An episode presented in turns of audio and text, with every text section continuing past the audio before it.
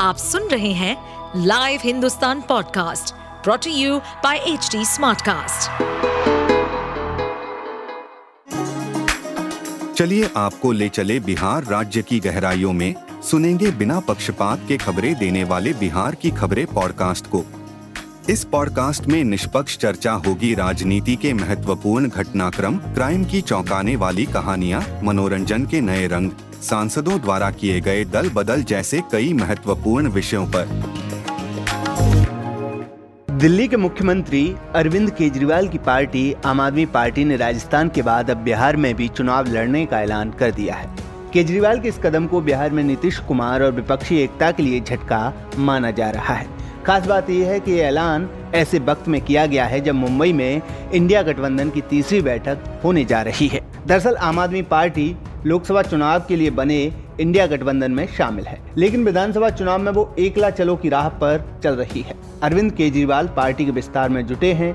दिल्ली और पंजाब के बाद केजरीवाल की नज़र अब राजस्थान, बिहार जैसे राज्यों पर है, जहाँ इंडिया गठबंधन में शामिल कांग्रेस, जेडीयू, आरजेडी जैसी पार्टियाँ सत्ता में हैं। आम आदमी पार्टी ने राजस्थान के बाद अब बिहार में भी चुनाव लड़ने का ऐलान किया है। बड़ी बात यह है कि इंडिया गठबंधन में अरविंद केजरीवाल को शामिल कराने के पीछे नीतीश कुमार की बड़ी भूमिका बताई जाती रही है। आम आदमी पार्टी के महासचिव संदीप पाठक ने शनिवार को दिल्ली में बिहार संगठन के नेताओं के साथ बैठक की। उन्होंने कहा कि आम आदमी पार्टी बिहार में विधानसभा चुनाव लड़ेगी। हालाँकि उन्होंने माना कि चुनाव लड़ने के लिए एक मज़बूत संगठन का होना ज़रूरी है।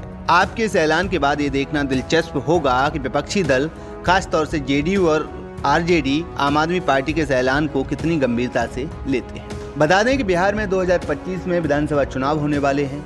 यही नहीं, इससे पहले साल 2024 में लोकसभा का भी चुनाव है। बिहार के सीएम नीतीश कुमार समेत कुछ अन्य नेता साल 2024 में होने वाले लोकसभा चुनाव को लेकर विपक्षी दलों को एकजुट करने में जुटे हैं। उससे पहले आम आदमी पार्टी ने ऐलान कर विपक्षी दलों पर दबाव बना दिया है। बता दें कि बीजेपी के नेतृत्व वाले राष्ट्रीय जनतांत्रिक गठबंधन, यानी एनडीए का मुकाबला करने और उसे 2024 के लोकसभा चुनावों में लगातार तीसरी बार जीतने से रोकने के लिए आम आदमी पार्टी समेत 26 पार्टियाँ एक साथ आई हैं। इन 26 विपक्षी दलों ने लोकसभा चुनाव के लिए इंडिया यानी Indian national developmental inclusive alliance नाम से नया गठबंधन बनाया है। संयुक्त विपक्ष की पहली बैठक 23 जून को पटना में हुई थी, जबकि दूसरी बैठक 17-18 जुलाई को बेंगलुरु में बुलाई गई थी। अब तीसरी बैठक 31 अगस्त और 1 सितंबर को मुंबई में होने वाली है।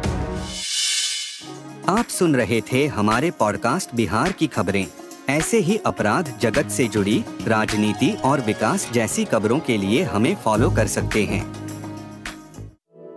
इस पॉडकास्ट पर अपडेटेड रहने के लिए हमें फॉलो करें एट एच डी हम सारे मेजर सोशल मीडिया प्लेटफॉर्म पर मौजूद हैं।